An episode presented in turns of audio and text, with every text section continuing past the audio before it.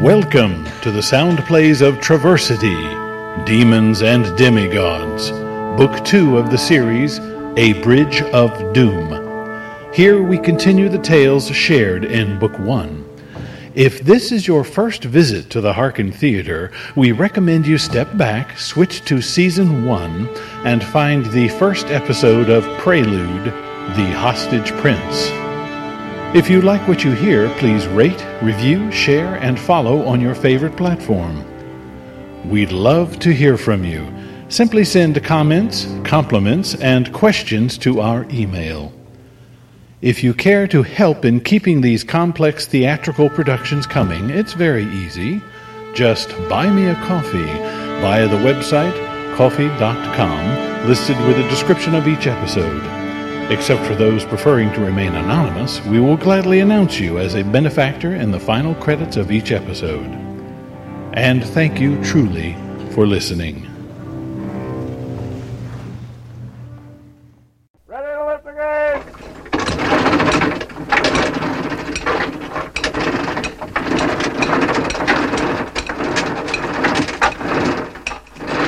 Step through the gateway and enter the universe of the Hearken Theatre.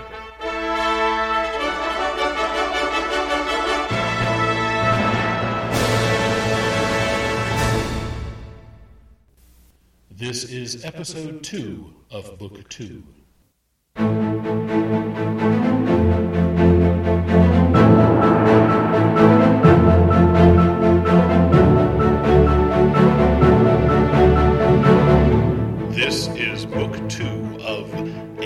A Bridge of Doom by Kurt Paul Hotelling. Traversity, Demons and Demigods. The Journeys of an Enchanter.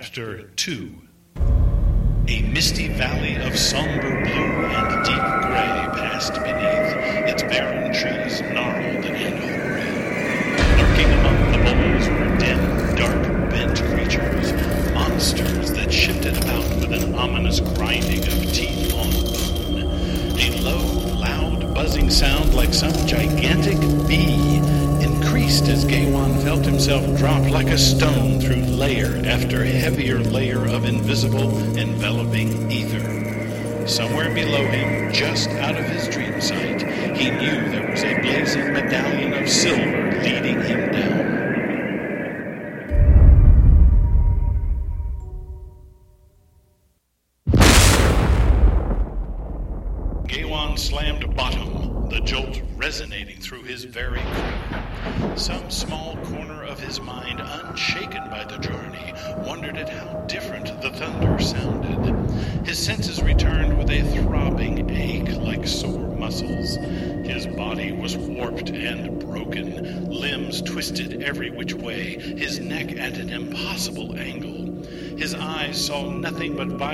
Particles of black on black staring back at him. His teeth felt loose and oversized, wobbling in their sockets, and his tongue leaden like filthy ice. He dared not move for fear of aggravating raw nerves racked with an infinite pain he never knew possible. Help! The image of Rothson's talisman shone out of the darkness. Cool breeze rushed through him from the crown of his skull to the ends of his toes, restoring his body to normal. What felt like his jaw dangling near his chest was suddenly in its proper place, and with an involuntary gasp, his lungs drew in a strange smelling, stuffy air. The long nightmare melted away. A tingling blanket lifted slowly, He rejoiced at experiencing his body again. Limbering fingers as if fitting them into a pair of new gloves, he opened his eyes, blinked several times, and focused on his surroundings. He half hoped to see the forest with Flena, Cluff, and Ablui smiling with mirth at him. His hope faded into the unfamiliar that took shape. He was in a strange room with a slumbering occupant and many unusual things.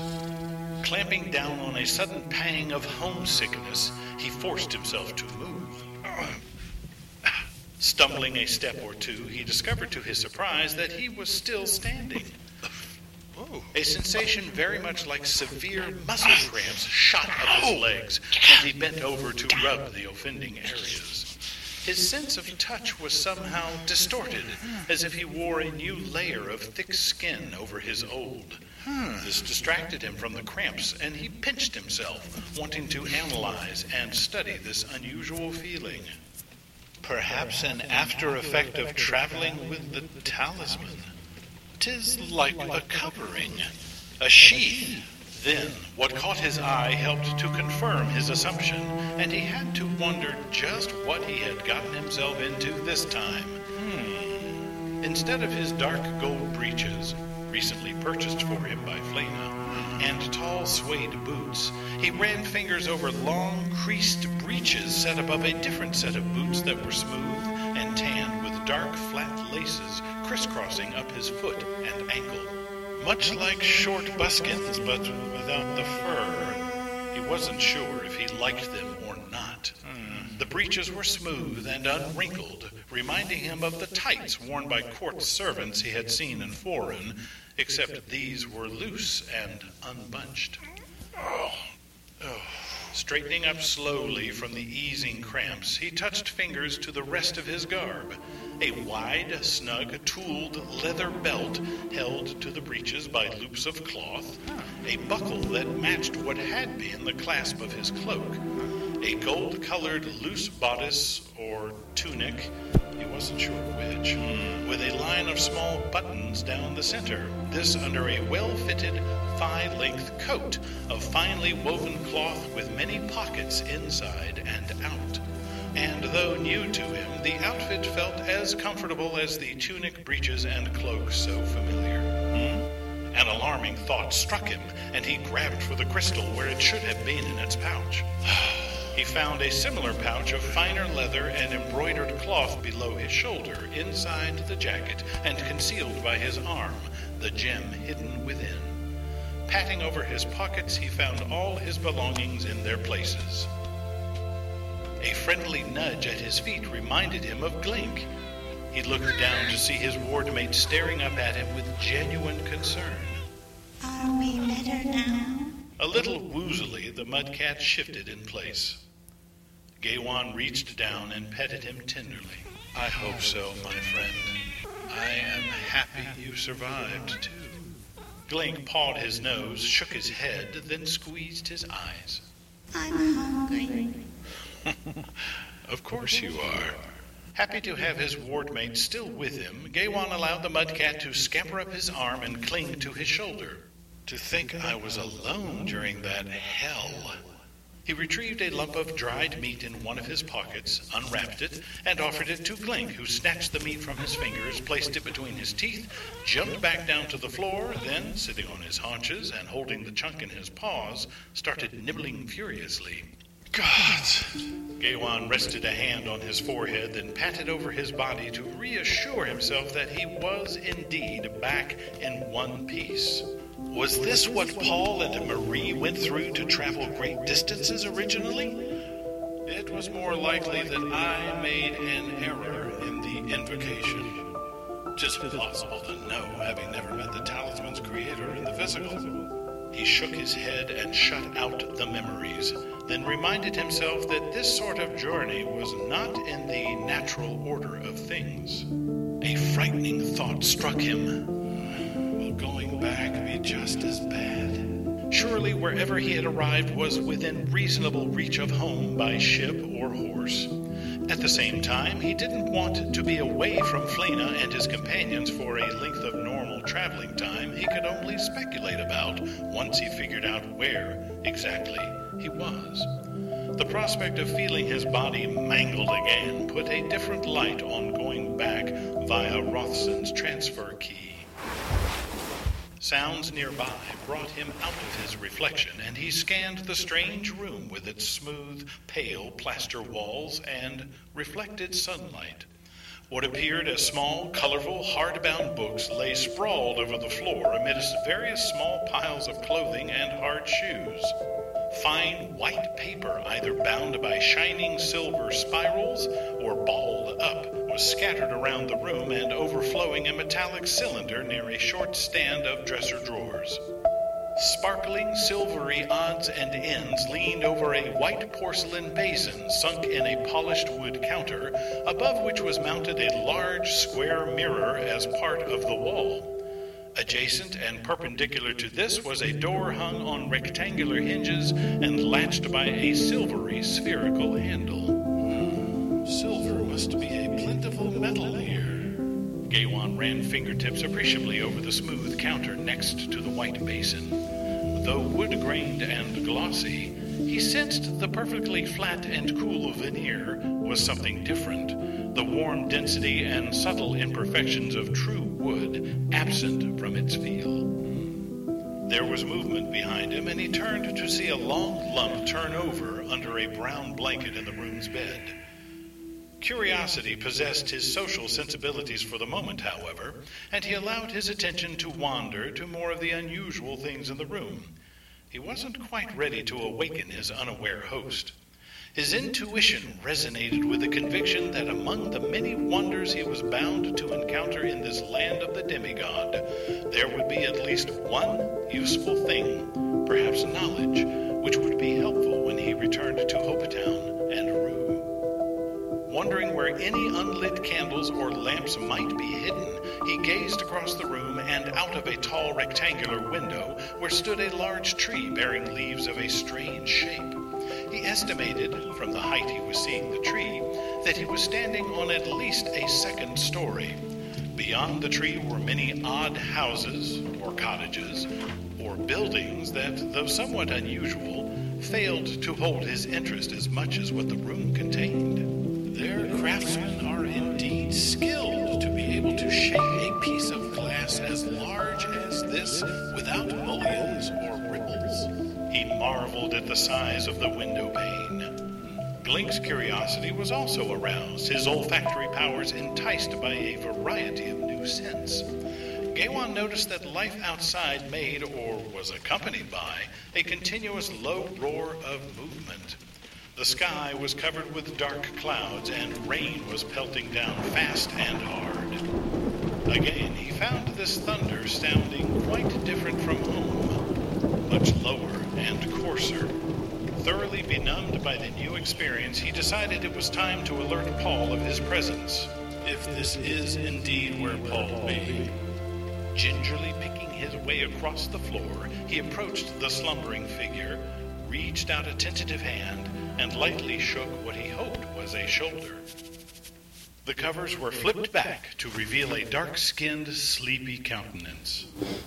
What is it, Bill? Huh?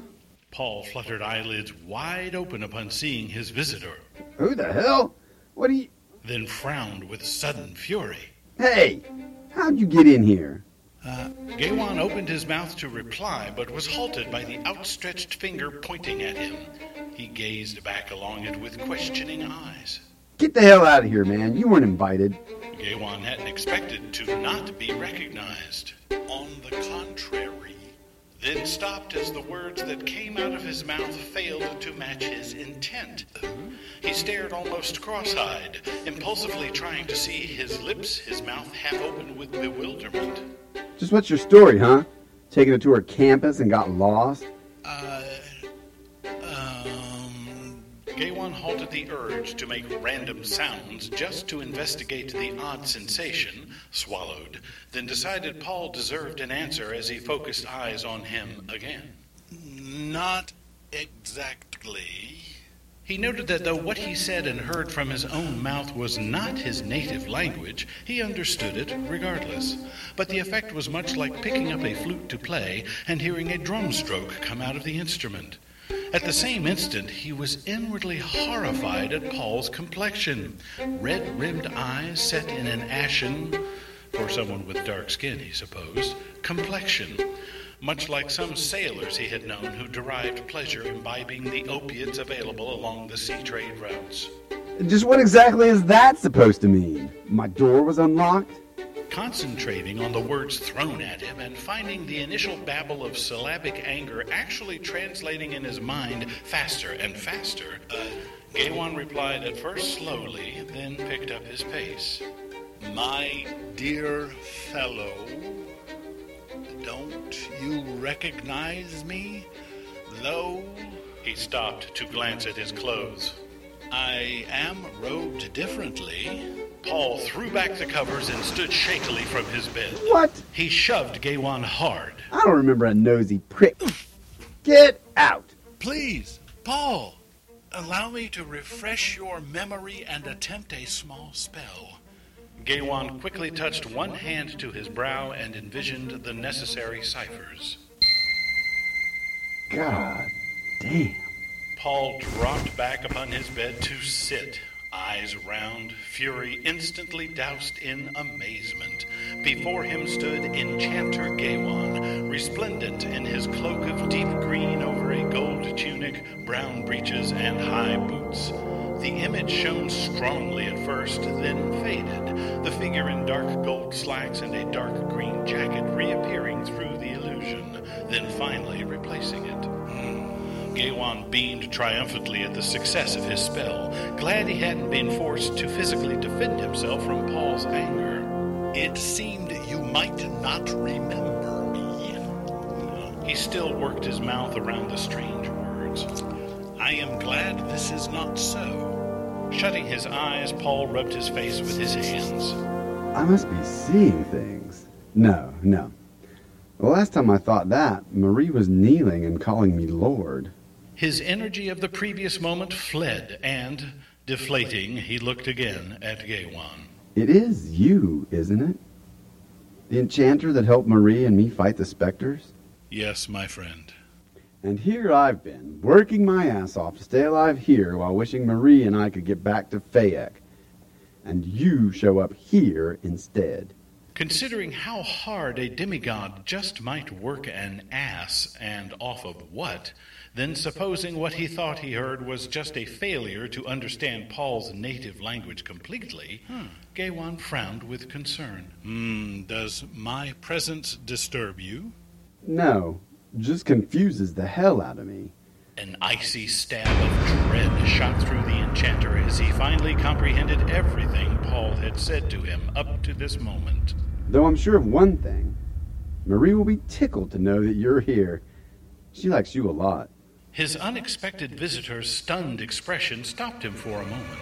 Are you all right? The click at the door prevented Gaiwan from answering.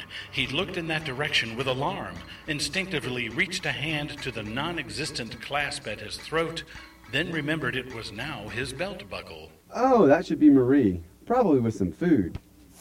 Who are you talking to, Paul? You won't believe this, but Paul suddenly discovered Gaiwan was no longer standing before him. I was, uh, talking to myself, actually. Oh? Carrying a large white paper bag, she turned her head after backing through the doorway, eyes wide with amusement. I never knew you were such a great conversationalist. Here's some food in case you're hungry. Did you want it in bed or at your desk? On the desk, I suppose. I'm feeling a bit better. Oh, that's good. She crossed the room and carefully opened the bag on the cluttered desktop, then lifted out a white styrofoam bowl, its lid edge bright amber from the sloshed contents. Paul came up beside her as she brought out a wrapped sandwich. Mmm, looks pretty good. I've always liked the cafeteria's soup and peanut butter sandwiches. He realized he was feeling lonely after Gaiwan's appearance. Was he really here? Can you stay a while, hon? Marie had gotten so involved with her studies in the past few weeks that he had seen very little of her, except at mealtimes. Oh, I do wish I could, but I've got to meet with the pathology professor in 15 minutes. Is she acting too dismayed? Paul worried that Marie may have been distancing herself from him lately. Deciding to talk to her about it later, Maybe she is just burying herself in her books. he hoped to invoke a little guilt on her part. Drat. I may feel well enough to leave this hole of a room by tonight. Maybe look for that apartment we talked about last month. He reached for her hand. She seemed to not notice it and turned to leave. Don't go straining yourself, Paul. Even if your blood test came up negative, some viruses never show. Yep, dear. Marie dug through her purse. Oh, you never take me seriously, do you? No, I just take you. Feeling romantic, he grinned and reached an arm around her. She twirled out of his reach and headed for the open door while wagging a finger at him. No time for it. Do eat something if you're hungry. Don't just nibble at it. Disappointed, he dropped hands and grimaced. With Gaiwan unseen and forgotten, he stared at the food on his desk, decided he was pretty hungry, and sat down. First, he eased the lid off the soup bowl and stirred it interestedly with the white spoon she'd brought, then pried the sandwich open to peer inside. Pressing the slices back together, he tore the sandwich in half, dunked it in the still steaming, murky amber liquid, and took a bite. Though he tried to enjoy the flavor, sudden despair with his crumbling world soured the taste, and he dropped the uneaten part back on the wrapping paper, rested his head in his hands, and fought tears. Sick as a dog for two weeks. Doctors don't know what's wrong. Missing classwork and rehearsals. Marie getting distant. And now I'm hallucinating. Gaiwan? Too good to be true. He nearly jumped out of his chair when the warm hand squeezed his shoulder. Thank you for the compliment. The enchanter was getting more accustomed to the language and how it sounded and felt on his tongue. Afraid the sensation might fade like a dream, Paul grabbed the squarish hand resting on his shoulder and held on tightly, not sure whether or not to believe it was real. The strong fingers warmly returned his grasp. You are here, aren't you? If not, then we are both dreaming. Paul dared to let go and turned to look at Gaiwan, smiling at him. You're not going to vanish again, are you? If necessary. Sounds like Marie. Here with me on my world, but sure as hell unseen. By me, anyway. Hey, what was wrong with you just before Marie came in? Ah, yes. Gaiwan licked his lips, a disturbed look crossing his face. What did you mean by saying you wished you and Marie could get back? Are you saying you.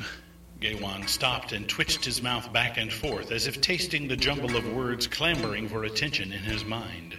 Are you saying you live on a different world?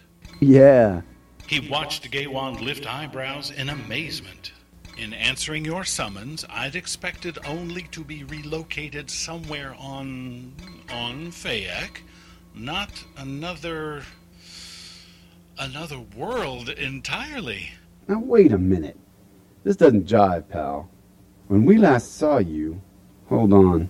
He frowned suspiciously, eyes wandering for a moment, then locked back on the enchanter. What summons?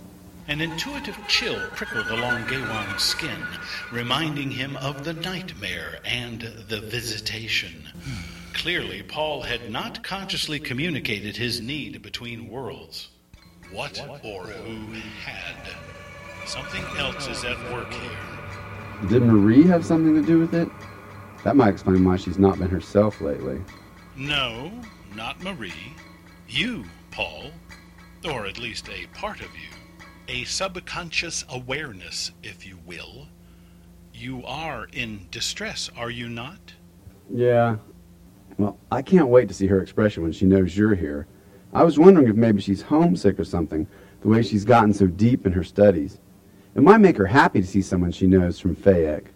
Though part of him desperately wanted to discuss with Marie the experience of traveling between worlds, Gaiwan recognized and obeyed the sudden warning of his inner voice the law of silence.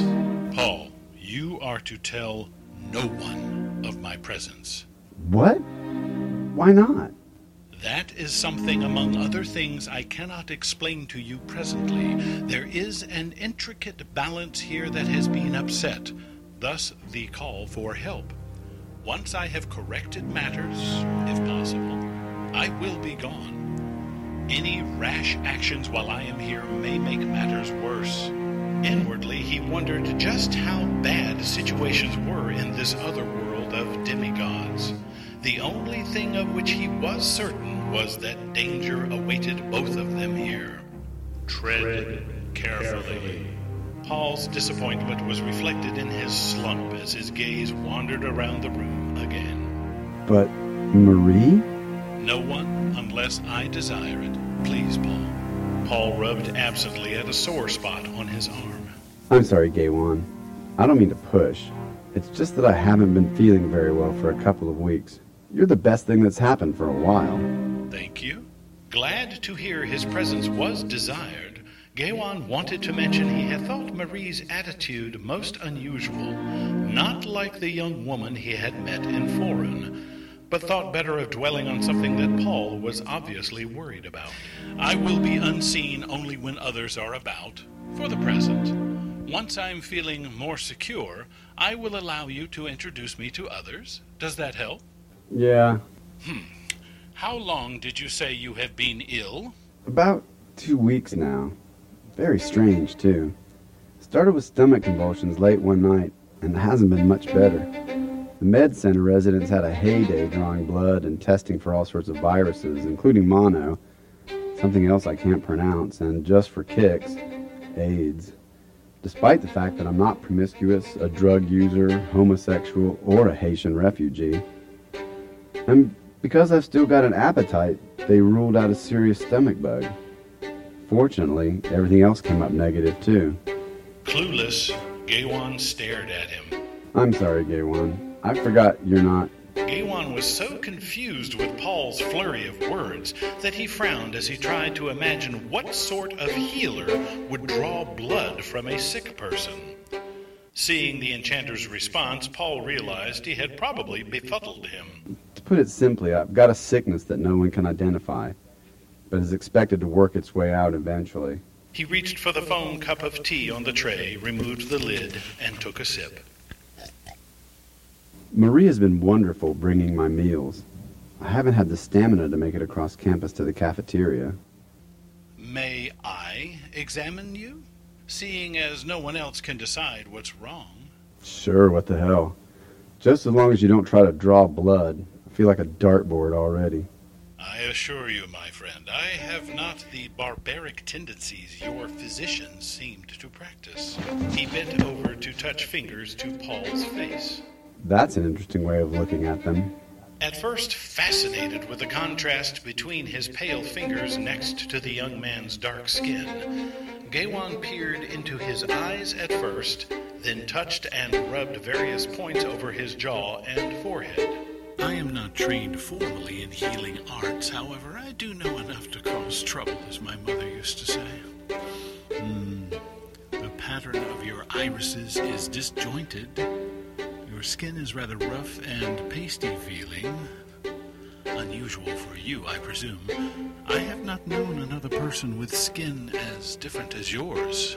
I'm called a black man on this world, Gaiwan. Negro to be precise, or African American. The enchanter stepped back and looked him over. But you don't have black skin. More like the brown of a stained wood or bark spice. I would call you dark, if anything. Well, don't take things literally around here. You could be called white or Caucasian. But I am not white. I am light. Gaiwan looked around, then pointed to a messy stack of paper on the floor. That is white. Yeah, yeah, I know. Everybody else does too. But it's a hell of a lot easier to say, see that black man, instead of see that man with the dark brown spice colored skin. I understand, though, having been mistaken for mage, illusionist, warlock, sorcerer, and charlatan, I tend to be a purist in such matters. Paul fought the urge to roll his eyes, remembering their lengthy conversation at the royal gala. Let me continue looking at you. He leaned over again and pressed with determination on Paul's face and skull. These hurt you. Yeah, ow! How'd you know that? What are you hitting? Feels like a bruise. Gaiwan wiggled the fingertip on one spot. Energy points. This is the stream by which your food travels through your body. The sickness surrounds your digesting, as you said. Oh, you're doing that reflex point massage stuff. I've seen some books on that subject. If that is what this is called here, yes. Gaiwan withdrew and brushed the residual energies off his hands. What have you eaten as of late? Just the usual slop from the cafeteria. Maybe not the greatest, but it's not supposed to make you sick. One night I ordered pizza. That was about the only thing that didn't upset my stomach. It made me think the campus food was the cause. But others would be sick as well, and they're not. It's got to be a virus or something. He toyed with the idea of a diet of nothing but pizza. Nah, too expensive. A virus? What is this? Paul remembered viruses hadn't even been discovered until the early 20th century, or something like that. He'd have to ask Marie. It's it's like a very, very tiny animal that invades your body and makes you sick. Like an evil spirit, you might say. He was pleased with his medieval insight. Hmm. Gaiwan frowned in serious consideration. Then perhaps you are correct. How does one rid oneself of these small animals? Eventually, the body rejects the virus. There's no cure for it otherwise. Kind of like a bad dream. Not fun to go through, but you know it'll end sometime. Gods, I hope so. Gaiwan was reminded of the nightmare summons that made him decide to come here. But if Paul believes this virus is nothing to worry about, perhaps the problem in his world is elsewhere and, as yet, undetected. And if this be the case, perhaps I have arrived in good time. He looked for Glink. Well, if you are sure it's not serious, hmm, where did Marie go? Something was tugging at his intuition about her, and he wanted to investigate. If she's meeting with her pathology prof, she probably went to the med school. I thought you didn't want her to know you were here. Not just yet. What is a pathology prof? I'm sorry. I keep forgetting. Probably because you're dressed in a suit instead of your normal outfit. Marie's going to meet with one of her teachers at the medical school. Ah, can you tell me how to get to medical school?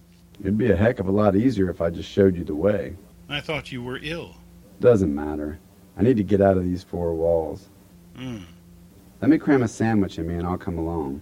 Paul turned around and dunked more of his sandwich deep in the soup. Cram a what in you? He peered cautiously around Paul's shoulder. You don't know what a sandwich is? This thing here. Paul waved the second half in the air while stuffing the soup soaked one into his mouth. It's meat or vegetables between two pieces of bread. Invented by the Earl of Sandwich, or something like that. Sounds interesting. You want a bite? Many thanks, but no. I am still unbalanced by my journey here. He contemplated a sore spot on his stomach. Hmm. Possibly another time. Suit yourself. Paul dunked the other sandwich half and wolfed it down between gulps from the tea. Glink, you rascal, leave Paul's things be. Paul looked around to see, emerging from under his bed, what looked like a kitten sized cat with a long torso and fluffy tail. That's a nice pet. He is not a pet, Paul. Glink is my ward mate, a creature bonded to my awareness by thought, sight, sound. I've even noticed smells are related to me through him. Sounds like a wizard's familiar in fantasy novels. Paul realized how silly he sounded to himself as he remembered Rothson's gray cat that had watched him with intelligent eyes. As you wish. Gaiwan sighed inwardly. These comparisons would probably go on for a very long while on both sides, and he was overwhelmed at the prospect. Deciding to restrain his curiosities, he reminded himself that he was here to help Paul, though exactly how he was not sure. Not compare methods and things of living. There is probably nothing here that can advance my knowledge of Fayek, no more than Fayek can tell me about this world. His eye wandered to the brightening sky, and he watched as the rain clouds began breaking up and thinning out. I'll be done in a sec. Paul reached for shoes and a shirt. Hey, my scarf. Through Glink, Gaiwan caught a glimpse of Paul swiping a giant hand at him. He spun around and grabbed Paul's shoulders. Uh, be gentle, please. He means no harm. Glink merely seeks rodents. The mudcat disappeared under the bed again, Now what's he doing? I've been looking for that scarf for days. returning it whence he found it. Or is that not what you wish? Nah, well, at least I know where it is. You mean your cat can understand what I say? By translating your words through me, yes, I feel what he feels, and he feels what I feel. A mutual bond of life forces, each enhancing the other. Glink's life force is. is strengthened by mine. He could not be killed easily, for my life energy would sustain him. Thus the name Wardmate. Ward termed for our safekeeping and guarding of each other, and mate for our lifelong bond. He hoped the words translated equally into Paul's language. Wow, that's really neat. Your kind of magic is so much more interesting than what exists here. Witches, occultists, psychics, devil worshippers. Magic is nothing more than myth and fairy tale. Witches? In the same place as demigods? I would have thought your world spared that curse. With a shudder, Gaiwan remembered a strange encounter in his early years as a student under Tremble. Again, he diverted his attention to the world outside the window as blue sky peeked through the dissipating cloud cover. That's about it. Witches and psychics. I have a few friends, one in particular, who've shown me interesting things with their psychic powers prediction and telekinesis. How does Art do that, anyway? He played around at Duke's Rhine Institute over in Durham for a while. Oh, I don't suppose that means anything to you. A man known able psychically is not to be taken lightly. The subject reminded him of Durwan. Warm light washed through the window as the last of the clouds scudded onward, and Gaiwan lifted his face to the sun and shut his eyes in a moment of contentment. The heat and brightness soothed his jangled nerves. Gods! He opened his eyes and scanned the heavens. Do You know about psychic ability? Paul, where is your sister? Huh? I don't have a sister. I see only one son. One son? I thought you said sis. Oh, the sun. That's right. You're used to two sons. The sun? Gaiwan wondered how a world could exist with only one flame in the heavens. The immediate thought of staying here for more than a day made him suddenly homesick. To have only one sun without even a rim of the second peeking from behind the first made him uneasy. Paul came over and peered out the window with him. I suppose that would be a shock, having always lived under a double star system. Didn't really shock me all that much. Seen them in Star Wars, movies, and stuff.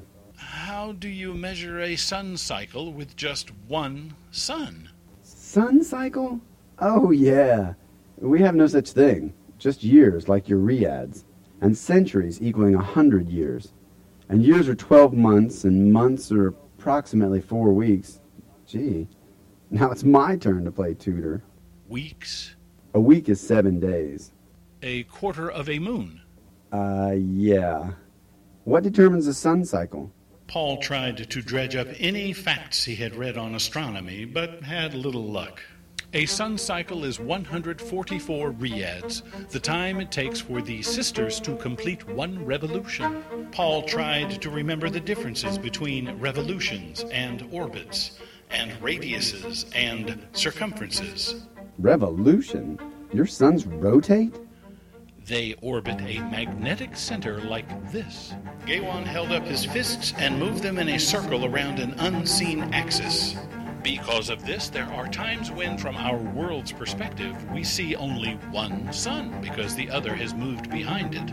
The weather gets very cold during those moons. Wow. How do you know so much about orbits and magnetic centers? My father was an astronomer. He spent many nights studying the sky. He taught me all that I know about worlds and suns and how they move in relation to each other. I didn't mean to imply I thought you were stupid, Gaiwan. It's just that in our midday evil time was the period of our civilization's history that comes closest to your world and how it, um, it works. At that time, most people believed the world was stationary and the stars moved around it. The Earth was the center of their galaxy and not moving in relation to it. Hmm. Nonplussed, Gaiwan lifted an eyebrow, reminding Paul of the Star Trek character, Mr. Spock, who always seemed to punctuate others' erroneous statements with a lifted brow. Did they not observe how some stars seemed to move back and forth, as opposed to those that seemed to move steadily? This alone would be ample proof of anything, but this world being the center, would it not? Paul smiled ruefully, seeing he was getting in over his head.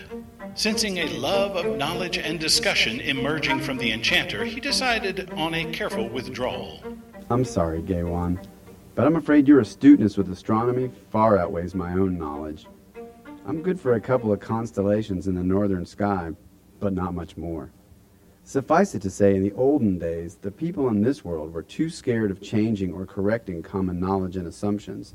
So until a lot of people could agree with the proof, nobody wanted to rock the boat. Gaiwan nodded with a hmm. frown of thought. Aye, my own father was little known for his observations except among his circle of scholars. I know of what you speak. The vulgar folk prefer to think of our two suns as the god's mighty eyes gazing down upon them.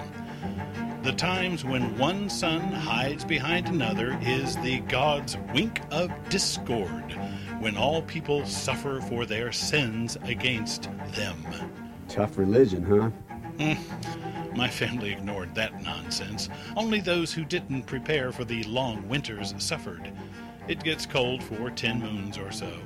I simply enjoyed playing in all the snow with my friends. Paul meditated on the possible orbit patterns of the planets in Gaiwan's solar system and decided that in order for a world to see two suns, which orbited a magnetic center created by their proximity, the sun's orbit pattern would have to be perpendicular to the orbit of the planets. He wasn't sure if astronomers would agree with him, but then most of what they knew seemed more theory than fact anyway. Anything is possible especially in another universe. Meanwhile, enough higher cloud cover had moved out to make further looking at the sun directly impossible, and Gaiwan turned away from the window, waving hands in dismissal of the subject. Mm, he was sure there would be more unusual things in this world, enough to keep him wondering for riads to come. Are you ready to leave?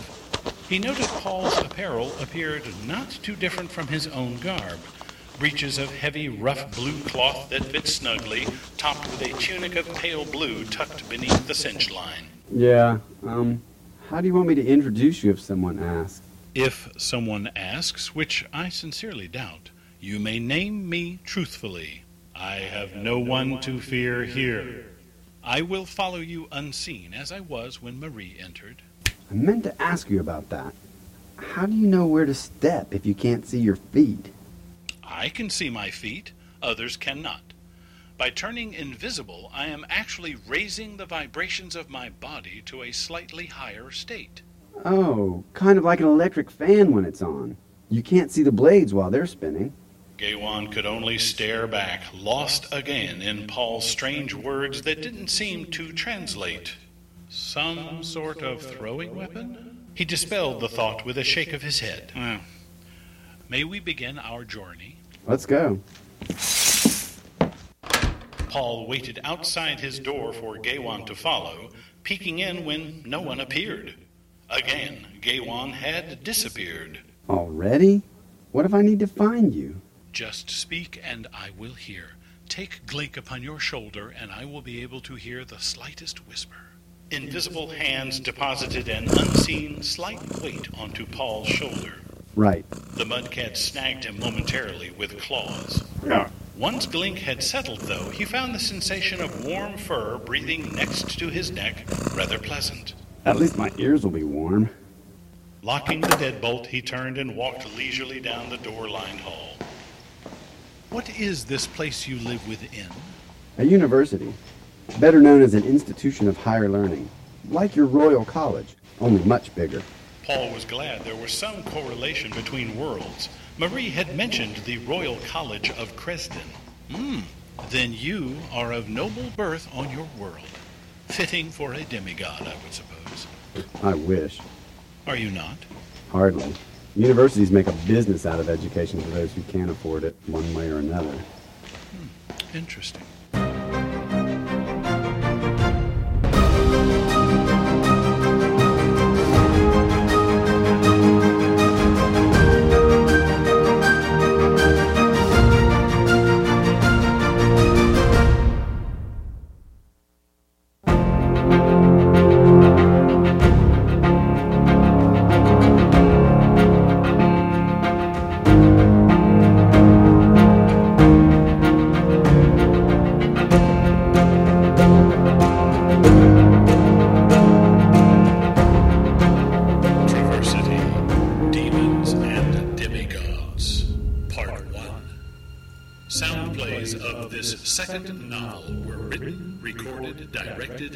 Mastered, and produced by Kurt Paul Hotelling. Copyright 2023.